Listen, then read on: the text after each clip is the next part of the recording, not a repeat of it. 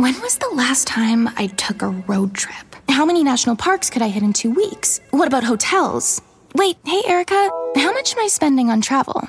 When your questions about life turn into questions about money, there's Erica, the virtual financial assistant to help you spend, save, and plan smarter. Only from Bank of America. What would you like the power to do? Erica is only available in the English language. You must download the latest version of the mobile banking app, only available on select mobile devices. Your chat may be recorded and monitored for quality assurance. Message and data rates and additional terms may apply. Bank of America and a member FDIC. Freakonomics Radio is sponsored by Discover. When it comes to your finances, go for the credit card that's always there for you.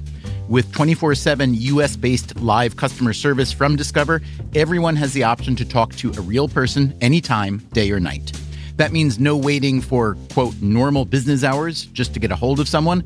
Real service from real people whenever you need it. Get the customer service you deserve with Discover. Limitations apply. See terms at discover.com slash credit card.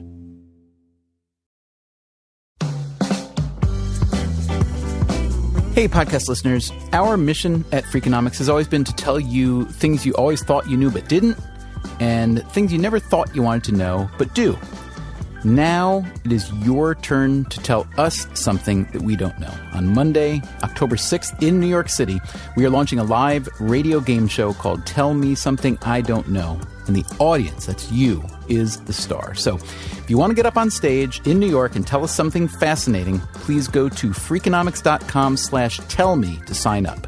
It might be an idea, a technological breakthrough, a new line of important research, set of strange facts, maybe, or a historical wrinkle, or maybe just a great unasked question. All we ask is that the thing you tell us is interesting, at least to you, worthwhile, at least a little bit, and, well, true. There will be a fact checker on hand. There'll also be prizes and celebrity judges, including Malcolm Gladwell. Again, that is Monday, October 6th in New York City. Sign up at freakonomics.com slash tell me. I cannot wait for you to tell me something I don't know.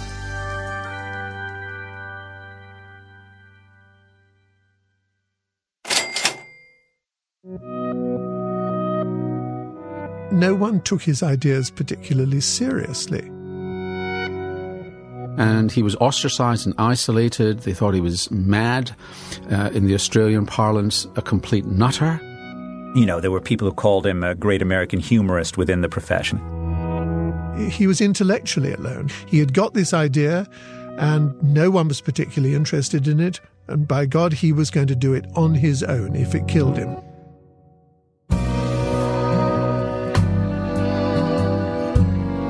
Does that sound like anyone you know? Maybe even sounds like you? If so, you might be interested in today's show. We tell the story of three people whose lives, let's just say, their lives did not proceed in a perfectly straight line. This episode is called Outsiders by Design.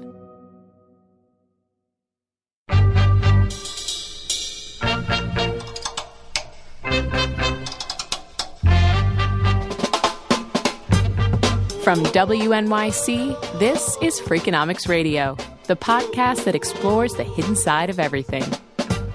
Here's your host, Stephen Dubner.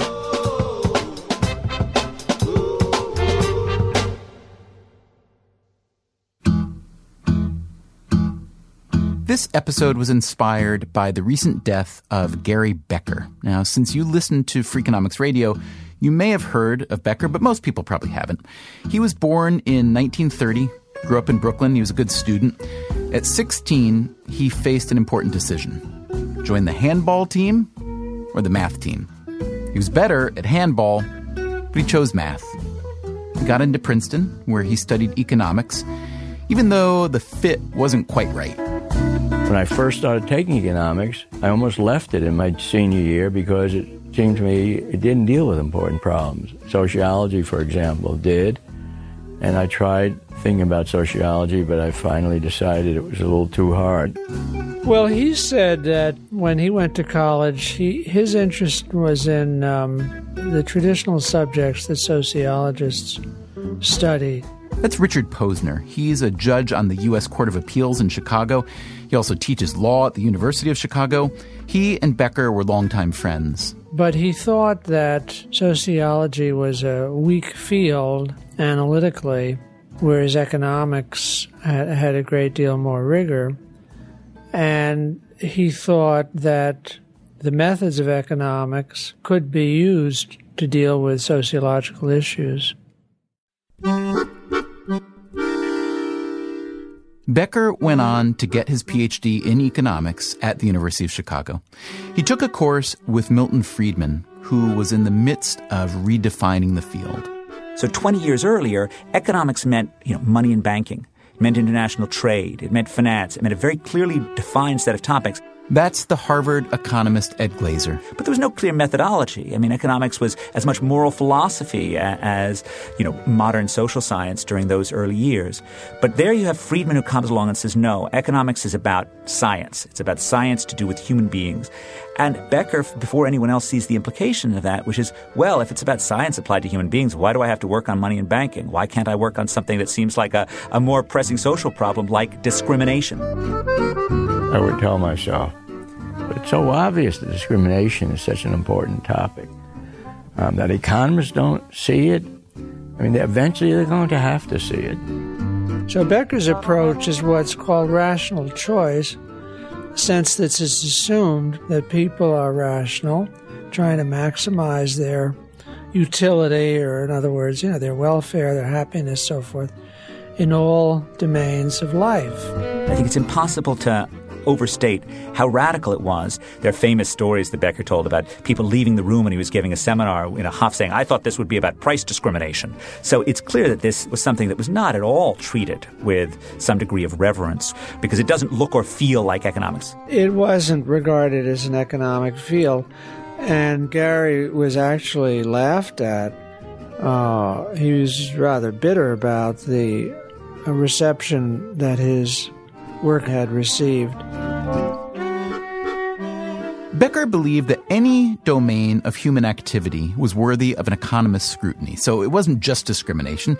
He studied the economics of marriage and childbearing. He wrote a paper called A Theory on the Allocation of Time. At Harvard today, Ed Glaeser still teaches a 1968 Gary Becker paper called Crime and Punishment An Economic Approach.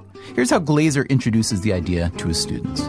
We are all criminals right? I certainly did not drive at 55 miles per hour all the way uh, to work today, and I've, i cannot promise that I have, you know, uh, stopped at the red light on every street getting to this lecture. And I'm sure that all of us have things that we have violated to a greater or lesser degree. And I think that sort of respect shown for people who have chosen to violate the law is really crucial. And if you think about just how immediately obvious, uh, you know, the power of that observation to solve the puzzle, the supposed puzzle of recidivism, the fact that, you know, you sent people to prison and then they decided to go back doing crime again. Well, if you have some view that they are sadly misinformed subhuman people who with a little bit of right thinking you can convince to go straight, well, that is a puzzle. But if you view criminals as being people who made a decision, to undertake a particular profession.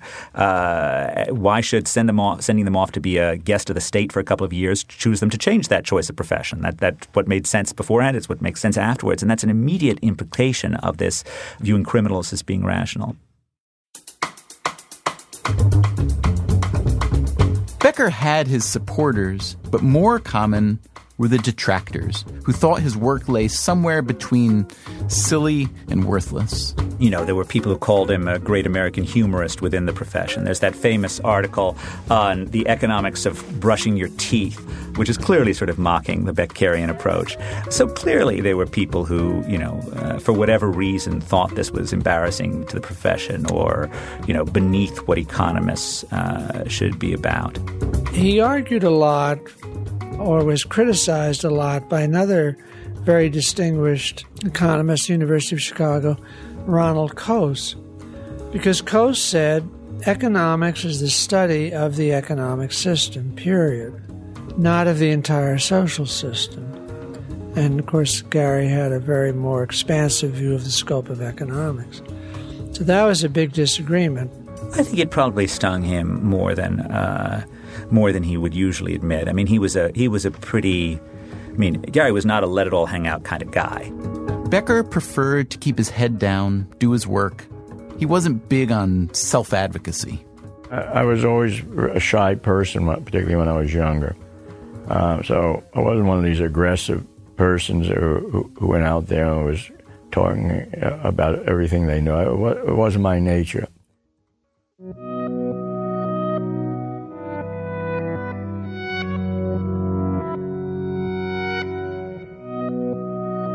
What does the universe do with someone like this? Someone who's out there on his own, following his own off kilter curiosities and sensibilities? You know what the universe does. It ridicules them, or beats them up, maybe just ignores them. As we all know, if you want to get ahead in life, you have to color inside the lines. No excuses, no exceptions, no papers on the economics of crime, no more crazy ideas of any sort. Thank you very much. They thought he was mad.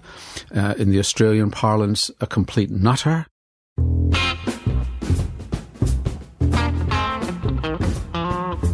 Around the time Gary Becker was getting beaten up for papers like On the Interaction Between the Quantity and Quality of Children, a young Australian doctor named Barry Marshall was just getting his career underway.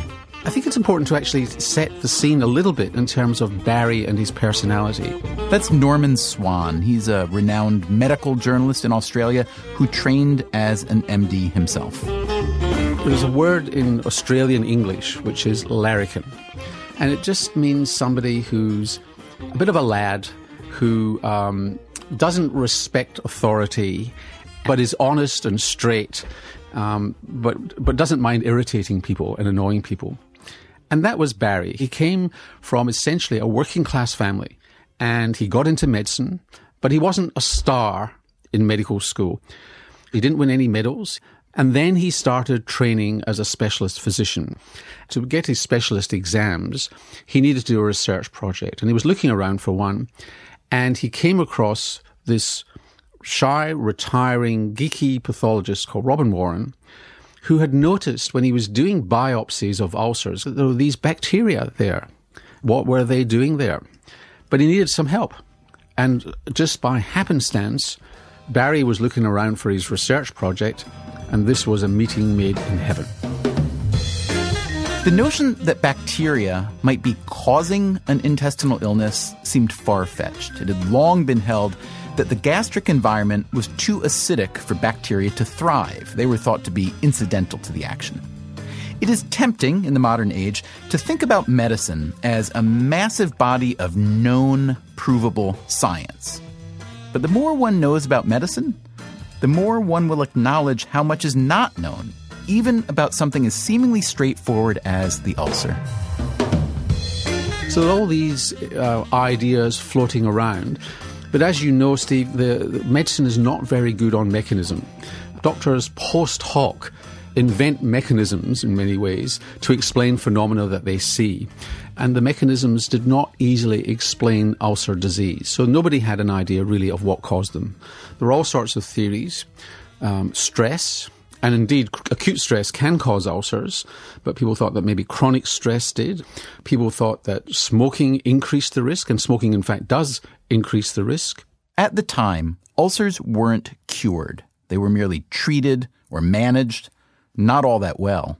So when I trained in medicine, there really was only one effective treatment if you had a gastric or duodenal ulcer, uh, and it was surgery, where they cut nerves to the acid producing areas of the stomach to reduce acid. And then they developed drugs which actually turned off the acid. And these were massive industries, not just for treating ulcers. Well, they didn't treat ulcers, they actually treated the symptoms and settled them down. But it was very hard to get ulcer healing. This was a multi billion dollar international industry. But Barry Marshall suspected that all this conventional wisdom might be wrong. He wondered if the ulcer, the foundation of a multi billion dollar industry which didn't even cure it, if the ulcer were perhaps related to this squiggly bacteria that he and Robin Warren were studying. This bacteria came to be known as Helicobacter pylori. Marshall was working hard in the lab trying to learn the bacteria's properties. Well, we did some animal experiments, but we could not make the human bacteria infect animals such as rats or pigs. To Marshall, the next step was obvious. So I said, I have to test it out on a human. Hmm. Feeding a potentially dangerous bacteria to human test subjects, not so easy. And therefore, Well, I decided that I was going to have to drink the bacteria myself. And I thought what would happen, I would just be having no symptoms for a few years, and then I'd have an ulcer, and then hallelujah, it'd be proven. Marshall first had to make sure his own gut didn't already contain any of this bacteria. He asked a colleague to give him an endoscopy. And he, I think he knew what was going on, but he said, as he put the scope down me, he said, Barry, I'm not going to ask why I'm doing this. so he, he, took some biopsies from me, and then they, they were all clear, no bacteria. Marshall didn't tell anyone what he was about to do. Not his wife, not his research partner, Robin Warren. If it was successful and I did develop an ulcer or stomach problems from the bacteria, that proved that they were harmful and possibly I was right, they could cause ulcers. But if nothing happened, that means that my two years of research by then was wasted. Barry Marshall drank the bacteria. The two years, it turned out, were not wasted. After about five days, I started having vomiting attacks. I had another endoscopy, and the bacteria were everywhere. There were absolute millions of them in the lining of my stomach. So at that point, I'd proven the bacteria could infect a healthy person and cause gastritis. Having studied the bacteria in the lab, Marshall knew what kind of antibiotic he could treat it with, so he took the antibiotic, quickly made himself well. Norman Swan again. They've done what they call now the killer experiment. I suppose in Barry's case, it almost was the, the killer experiment. Barry Marshall had proved, at least to himself, that bacteria was the true cause of ulcers. So, what happened now? Did the worldwide medical community immediately hoist Marshall on their shoulders and praise his breakthrough? No, they didn't. His research was ridiculed, dismissed, badmouthed. The response, I think, at least in Australia, was dominated by um, their response to Barry. He wasn't from the establishment. He wasn't one of them. He'd made this discovery before he was even before he'd even got his specialist qualifications. He wasn't a card-carrying researcher. And Barry's a bit odd. Barry's um, he's odd. He's very amusing. He's um, he's remarkably candid and outgoing. Um, he can be quite manic, and he would present, and people would think, "Who's this nutter?" Because it was with almost a religious fervor uh, from this good Catholic boy um, that he was promoting this because he believed it so strongly. And then there was this question in their mind that if he was selling it this hard, in this kind of odd way, um, was there something fishy about the research? So that was, if you like, the subtext that people didn't quite articulate, but it was certainly there that Barry was not seen as a credible researcher. And regardless of his finding, because he wasn't credible, because he just um, wasn't one of them, he was rough and ready. And I think that was a major part of it. And then the pharmaceutical industry found every angle they could to oppose it. And how did he respond? Well, I think Barry just got angrier and angrier. so, in other words, he didn't he didn't tailor his message to the boys. You know, he wasn't a good old boy sat around a table. You know, he he wasn't going to tailor his message. The message was the message, and he just kept on banging away at it and didn't compromise. And Which must have made him seem even more of a nutter to his opponents, yes? I think so.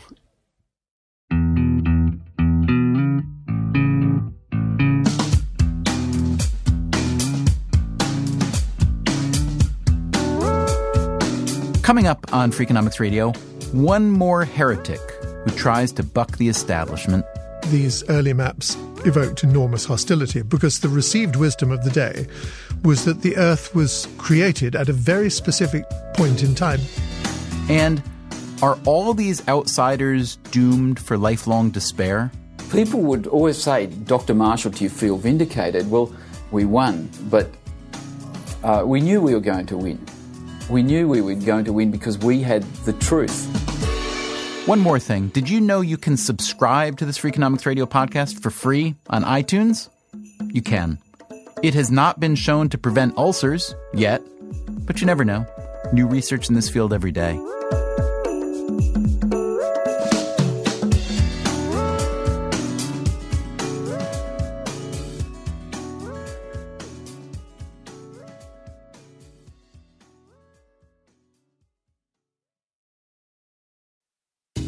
Freakonomics Radio is sponsored by Redfin. Whether you need to buy or sell a home, or you're just obsessed with looking at homes for sale, Redfin has got you covered.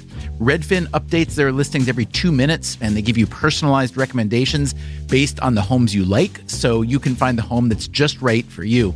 With the top rated Redfin app, you can favorite homes, share listings with others, and schedule tours even the same day with a local Redfin agent. And if you're looking to sell, Redfin agents get you the best price possible for your home.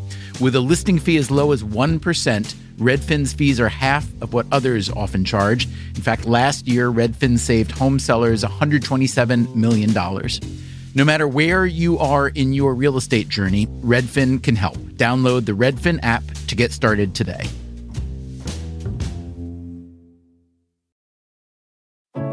What does it mean to be rich? Is it having more stories to share or time to give? Is it being able to keep your loved ones close or travel somewhere far away?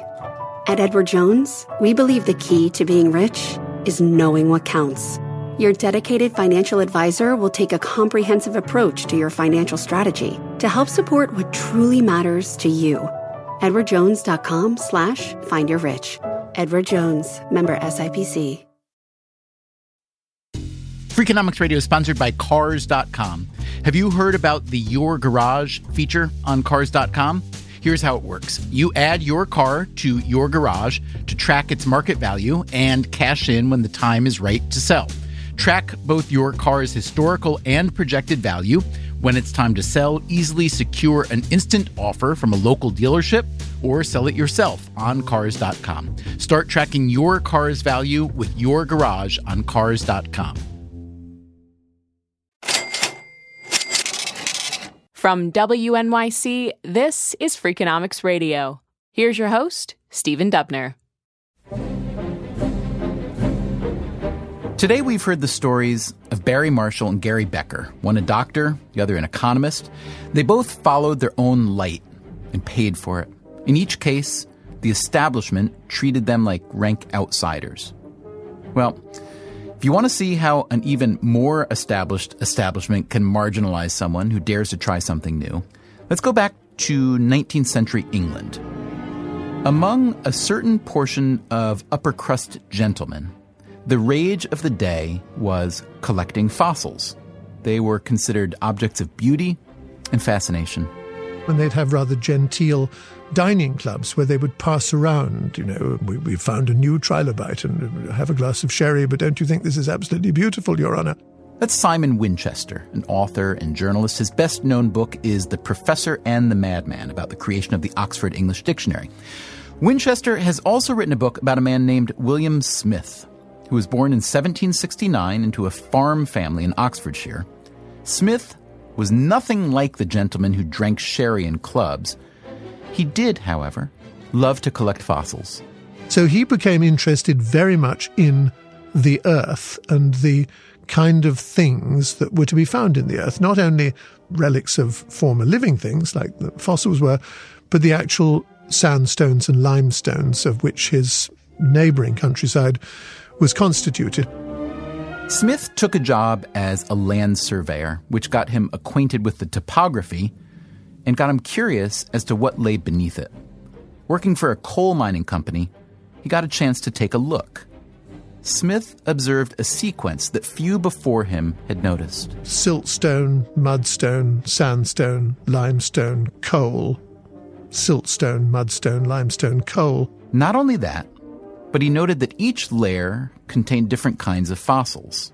And he began to have thoughts about geology and particularly sedimentary geology, the laying down of sedimentary rocks, which were quite revolutionary. No one else had really begun to think like this. And then there was this extraordinary epiphany. Smith traveled all over the English countryside. He noticed that the sequence of layers and their corresponding fossils were the same from place to place. Sandstone with an ammonite, limestone with a brachiopod, and then you've got another limestone or another sandstone with a trilobite. So that three unique rocks, if he found them a hundred miles away, those same three rocks, same order, same color, same fossils, then he said, these are clearly the same strata of rock, and all they're doing is they're disappearing beneath the surface of the Earth and then coming up and reappearing um, 100 miles away. I can therefore draw a map showing where these things outcrop, showing how they slope down and at what angle down below into the subsurface of the Earth. And I can draw a map which will enable people to predict where, when they dip down in that 100 miles, how deep below the surface they will be. In other words, I can draw a map of the invisible underneath of the British Isles.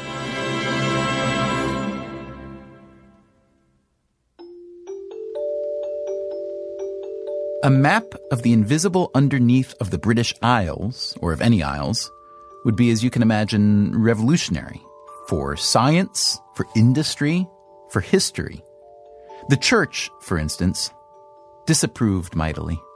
These early maps evoked enormous hostility because the received wisdom of the day was that the earth was created at a very specific point in time that was the church's belief that the earth was, let's say in the 1800s, 4004 plus 1800s, or that's 5,804 years old, and that was that.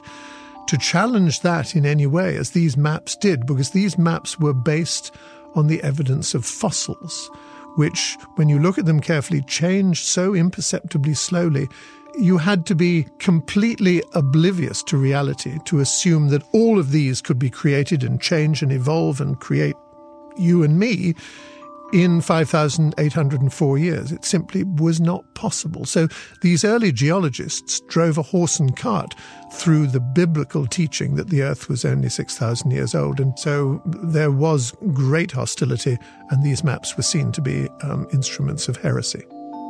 But William Smith pressed on almost entirely by himself. He created a massive hand drawn, hand colored map. At his own great expense, he had it printed to be sold to the public. Its name alone was quite descriptive.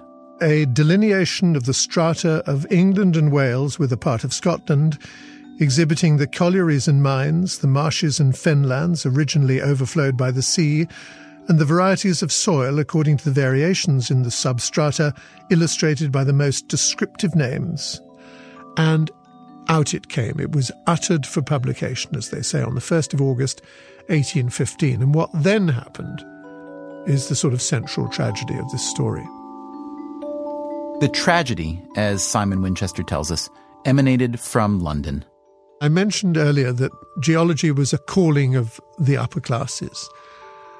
And the Geological Society of London was peopled entirely by men, aquiline nosed, refined dandies who would pass around fossils and mineral samples for the sheer delight of looking at them and collecting them. And who came from the kind of families that William Smith did not come from. Precisely. They saw this map that was produced by a man who wore rough old boots and workman's clothes and had dirt under his fingernails and was didn't know how to hold a teacup properly as a gross impertinence.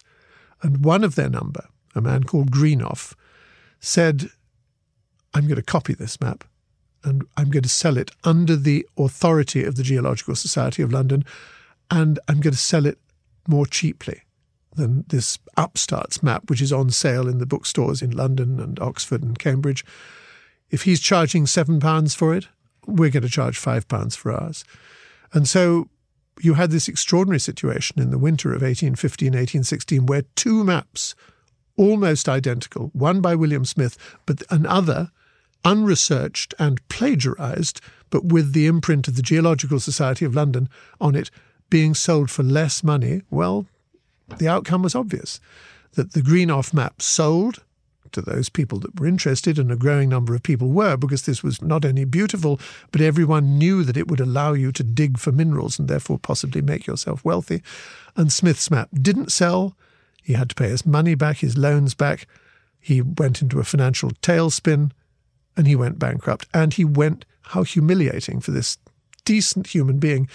He was sent to debtor's prison. I mean, it's a terrible story. So William Smith works creatively and tirelessly and uh, usually singly for all these years. Um, creates and publishes this astonishing map that turned out to be prescient um, on many dimensions, um, that turned out to be revolutionary on, on at least a few dimensions. And yet, the publication is essentially sabotaged by people with greater means and access to uh, well, the, the public and access to, to good reputation and so on. He gets thrown in debtor's prison. Uh, he comes out. He's lost his home. His possessions have been bought up. Yes, he had to sell off his collection of fossils. Is that right? He, yes, indeed. Hmm.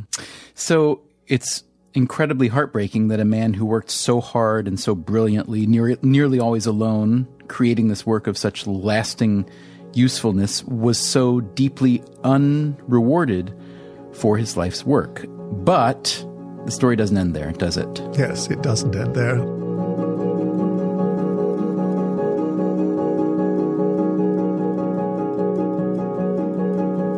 The years pass. William Smith, poor, aging, dispirited, takes a job in Scarborough in North Yorkshire. He's working as a surveyor for a man named Johnston. Smith creates one of his elaborate hand drawn maps of Johnston's property. So Johnston looks at this map that this old man, because he's now a pretty, at least he's suffered mightily. He's stooped and he's uh, weary and somewhat asthmatic, and he gives him this beautifully produced map of his estates. And a light bulb goes on in Johnston's mind. He says, Wait a minute, he said. This map, I recognize your style. You're Smith, aren't you? Didn't you create a map of the whole of the British Isles? I've seen it in London. And Smith said, Yes, I have the honour to, because he spoke in a sort of Oxfordshire accent, I have the honour to say it was me that done, done that, sir. Yeah.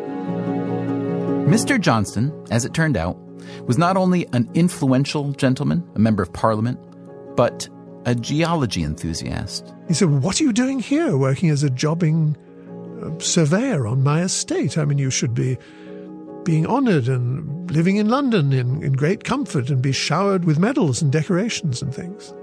And Smith said, Well, life didn't turn out quite like that. And Johnston said, Well, this is monstrous. I'll see what I can do. And blow me down, he did. In short order, William Smith was brought to London, where he was welcomed into the Geological Society of London and was more generally hailed for his earlier achievement and he got his due. In the end, he was recognized and honored as the father of English geology.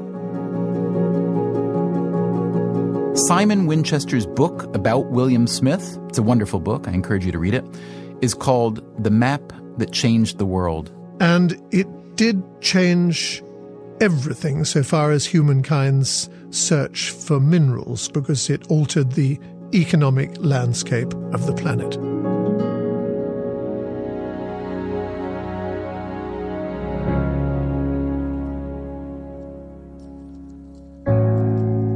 What's most remarkable about this story is not how hard Smith worked to create his map, nor how wise and clever he was. What's remarkable is that this outsider, whose reputation was taken from him, lived to see that reputation rehabilitated, his ideas celebrated. It would have been so much more likely for him to die broken and bitter in the wilderness, utterly unrecognized. That is a risk taken by people who work outside the system, who challenge the conventional wisdom. Like Barry Marshall, the Australian gastroenterologist who had the audacity to suggest that he had found a cure for ulcers, even though the medical establishment didn't believe him. Here's the Australian doctor journalist Norman Swan. Medicine chose to ignore it. They chose to ignore it because it didn't suit their prejudices, because they didn't quite like the way the messenger was selling it, and because of a huge marketing push by a, by a very influential industry which told them it was bull. But after years and years of promoting his theory and of being ridiculed for it, Marshall finally, in 1994, saw his findings accepted by the National Institute of Health.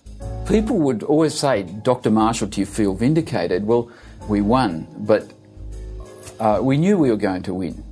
We knew we were going to win because we had the truth. If you look at the history of medicine, it's interesting how long it takes for evidence to get into the thick skulls of doctors. So when Pasteur proved the germ theory of disease, it took about 30 years for the medical profession around the world to accept the germ theory of disease. Amazingly. It took 20 odd years for doctors to accept that aspirin reduced the risk of dying of uh, coronary heart disease after you've had a heart attack. And it was well proven. It took 20 odd years for doctors to accept that. It takes a long time. It's a very conservative profession. It takes a long time to convince them of new ideas. And this was no different because it was so radically outside what they were expecting. Radical indeed. Barry Marshall and Robin Warren's work proved not only that Helicobacter pylori was the true cause of ulcers, but of stomach cancer as well. In 2005, more than 20 years after Marshall swallowed that batch of bacteria, they were awarded the Nobel Prize. It's very rare in medicine to find a cure for anything. Um, you can never really be sure you've cured cancer, even though the treatment for, say, breast cancer is effective these days. You certainly can't cure heart disease. Once you've got it, you've got it for life. You can't cure diabetes. I mean, yes, you can reverse it in some people, but it tends to come back. There, you, but you can cure infections. So antibiotics do get rid of infections and you can cure them. And this is a rare example, a really rare example in modern medicine of a cure rather than an effective treatment. So what they had before was an effective treatment. It was expensive, it was for life, and here was something which got rid of the disease. And it got rid of the disease pretty cheaply.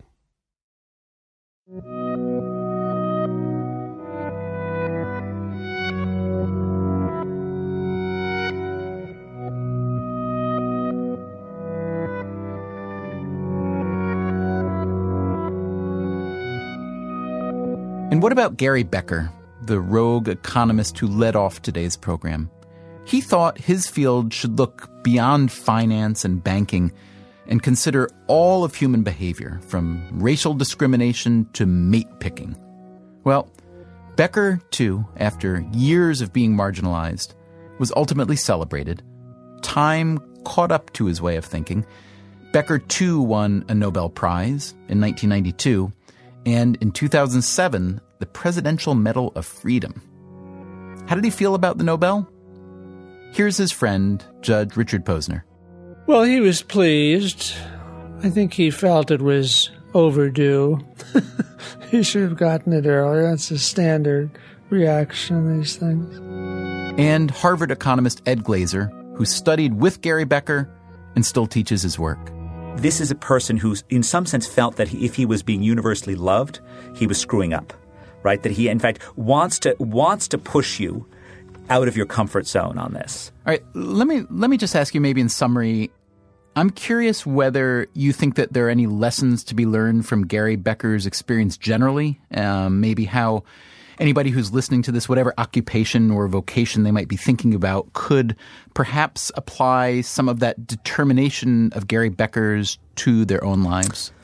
It's it's the right question to ask, and I think Becker is different from many of the you know wilderness years type scientists that we think of in the sense that he was not somebody who came out of nowhere who had a brilliant idea and was mocked for it initially. He was someone who was part of a very well established economics department who had you know early respect, early rewards in lots of different ways. But what's different from many of us is that he didn't, in any sense, rest on those. And he didn't rest on them not just in the sense that he kept working, although he worked like heck. He didn't rest on them in the sense of which he decided to risk everything on every throw of the dice, right? He wanted to always be out there. He wanted to push as far as he could.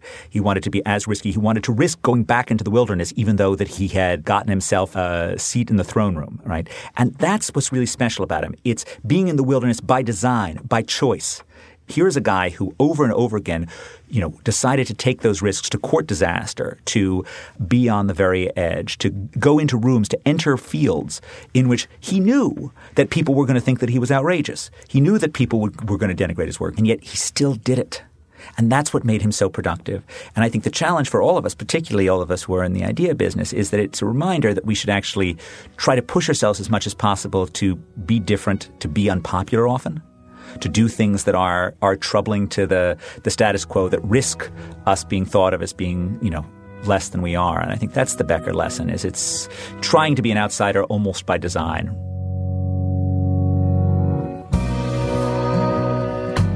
I asked Norman Swan what the story of Barry Marshall and Robin Warren could teach the rest of us.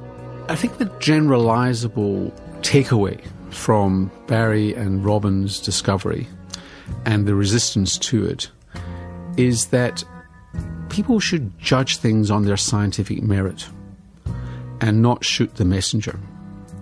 And to make a discovery like this probably does take somebody who's out of the ordinary, and somebody who's out of the ordinary may not communicate in the way that um, we expect or have become used to amongst our colleagues.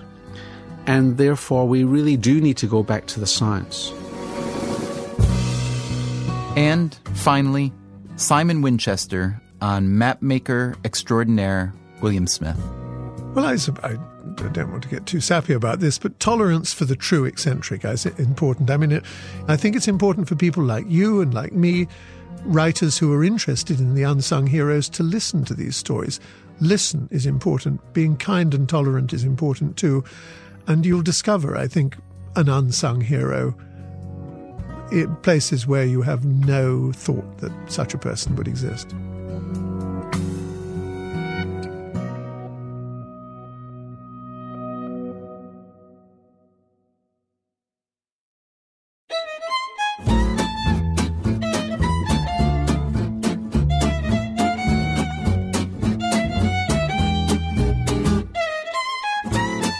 Hey, podcast listeners, on the next Freakonomics Radio, a New York apartment building with a gym that only certain tenants can use. I did the 60s already. I've done the dogs, I've done the water hoses, I've done, I'm not doing that again. A physical fitness center cannot decide for me who I am. The tenants call it fitness apartheid. What do economists call it?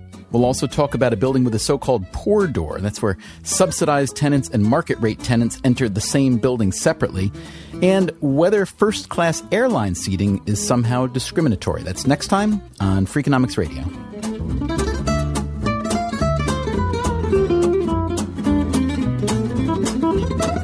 Freakonomics Radio is produced by WNYC and Dubner Productions. Our staff includes David Herman, Greg Rosalsky, Greta Cohn, Caroline English, Susie Lechtenberg, and Chris Bannon. If you want more Freakonomics Radio, you can subscribe to our podcast on iTunes or go to Freakonomics.com, where you'll find lots of radio, a blog, the books, and more.